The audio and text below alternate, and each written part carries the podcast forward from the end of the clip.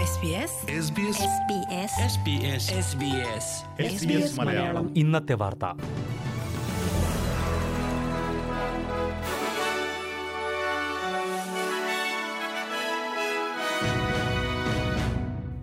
നമസ്കാരം. S B S Malayalam ഇന്നത്തെ വാർത്തയിലേക്ക് സ്വാഗതം. ഇന്ന് രണ്ടായിരത്തി ഇരുപത് നവംബർ പതിമൂന്ന് വെള്ളി. വാർത്തകൾ വായിക്കുന്നത് ദിജു ശിവദാസ്. ഓസ്ട്രേലിയൻ യൂണിവേഴ്സിറ്റികളിലേക്ക് രാജ്യാന്തര വിദ്യാർത്ഥികൾ തിരിച്ചെത്തുന്നത് ഇനിയും വൈകുമെന്ന് പ്രധാനമന്ത്രി സ്കോട്ട് മോറിസൺ വ്യക്തമാക്കി. എന്നാൽ നിലവിൽ പ്രഖ്യാപിച്ചിട്ടുള്ള പൈലറ്റ് പദ്ധതികളെ ഇത് ബാധിക്കില്ലെന്നും അദ്ദേഹം പറഞ്ഞു. ദേശീയ ക്യാബിനറ്റ് യോഗത്തിന് ശേഷമാണ് പ്രധാനമന്ത്രി ഇക്കാര്യം അറിയിച്ചത്. വിദേശത്ത് കുടുങ്ങിക്കിടക്കുന്ന ഓസ്ട്രേലിയക്കാരെ തിരിച്ചെത്തിക്കുന്നതിനാണ് ആദ്യ പരിഗണന നൽകുന്നതെന്നും അതിനാൽ ക്വാറന്റൈൻ സംവിധാനം രാജ്യാന്തര വിദ്യാർത്ഥികൾക്കായി നീക്കിവെക്കാൻ കഴിയില്ലെന്നും അദ്ദേഹം പറഞ്ഞു. അതേസമയം നോർത്തേൺ ടെറിട്ടറി സൗത്ത് ഓസ്ട്രേലിയ എന്നീ സംസ്ഥാനങ്ങളിലേക്ക് പൈലറ്റ് അടിസ്ഥാനത്തിൽ വിദ്യാർത്ഥികളെ എത്തിക്കാനുള്ള പദ്ധതി തുടരും.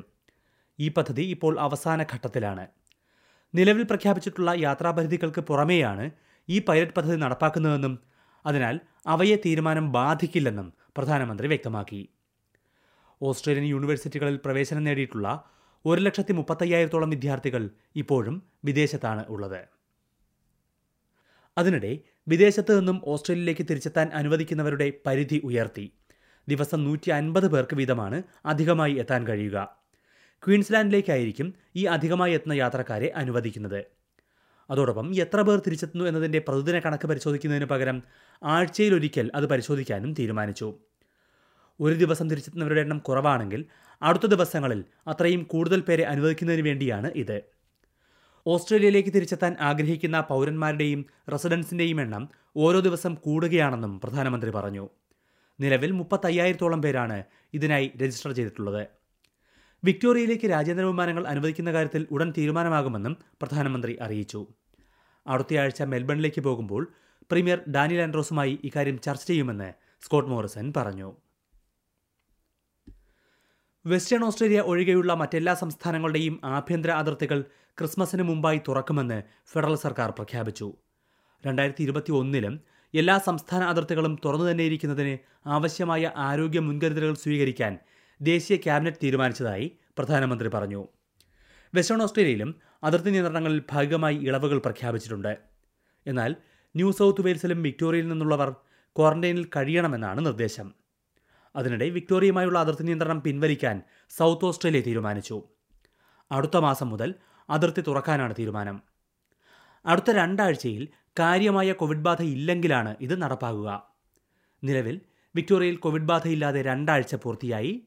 കഴിഞ്ഞ രണ്ടാഴ്ചക്കിടെ മരണങ്ങളും റിപ്പോർട്ട് ചെയ്തിട്ടില്ല. ഓസ്ട്രേലിയയിൽ കോവിഡ് നിയന്ത്രിച്ച രീതികൾ അമേരിക്കയുമായി പങ്കുവയ്ക്കും. നിർദ്ദിഷ്ട പ്രസിഡന്റ് ജോ ബൈഡന്റെ അഭ്യർത്ഥന പ്രകാരമാണ് അതിന്റെ വിശദാംശങ്ങൾ കൈമാറുന്നതെന്ന് പ്രധാനമന്ത്രി അറിയിച്ചു. വൈറസ് ബാധ നിയന്ത്രിക്കുന്നതിൽ ഓസ്ട്രേലിയ കൈവരിച്ച വിജയത്തെക്കുറിച്ച് ജോ ബൈഡൻ ചോദിച്ചതായി സ്കോട്ട് മോറിസൺ പറഞ്ഞു. സമ്പർക്ക പട്ടിക കണ്ടെത്താനായി ഓസ്ട്രേലിയ സ്വീകരിച്ച നടപടികളെക്കുറിച്ചുള്ള വിലയിരുത്തലാണ് അമേരിക്കയ്ക്ക് അയച്ചു കൊടുക്കുക. നിലവിലെ പ്രസിഡന്റ് ഡൊണാൾഡ് ട്രംപിനും ജോ ബൈഡന്റെ അധികാര കൈമാറ്റ സംഘത്തിനും ഇത് നൽകും. ചീഫ് സയന്റിസ്റ്റ് അലൻ ഫിൻഗലാണ് ഓരോ സംസ്ഥാനങ്ങളും എങ്ങനെയാണ് വൈറസിനെ നേരിട്ടത് എന്ന റിപ്പോർട്ട് തയ്യാറാക്കിയത്. അമേരിക്കയിൽ കോവിഡ് ബാധ വീണ്ടും രൂക്ഷമാകുന്നതാണ് റിപ്പോർട്ടുകൾ. കഴിഞ്ഞ ഒരാഴ്ചയായി ഓരോ ദിവസവും ഒരു ലക്ഷത്തിലേറെ പുതിയ കേസുകളാണ് റിപ്പോർട്ട് ചെയ്യുന്നത്. വെള്ളിയാഴ്ച മാത്രം ഒന്നര ലക്ഷത്തിലേറെ പേർക്കാണ് വൈറസ് ബാധ സ്ഥിരീകരിച്ചത്. മൂന്ന് മാസം നീളുന്ന പരമ്പരയ്ക്കായി ഇന്ത്യൻ ക്രിക്കറ്റ് ടീം ഓസ്ട്രേലിയയിലേക്ക് എത്തി കോവിഡ് ബാധ തുടങ്ങിയതിനു ശേഷം ഓസ്ട്രേലിയയിലേക്ക് എത്തുന്ന ആദ്യ രാജ്യാന്തര ക്രിക്കറ്റ് ടീമാണ് ഇന്ത്യയുടേത്. ഇന്നലെ വൈകിട്ട് സിഡ്നിയിലെത്തിയ ടീമിനെ നേരെ ക്വാറന്റൈൻ ഹോട്ടലിലേക്കാണ് കൊണ്ടുപോയത്.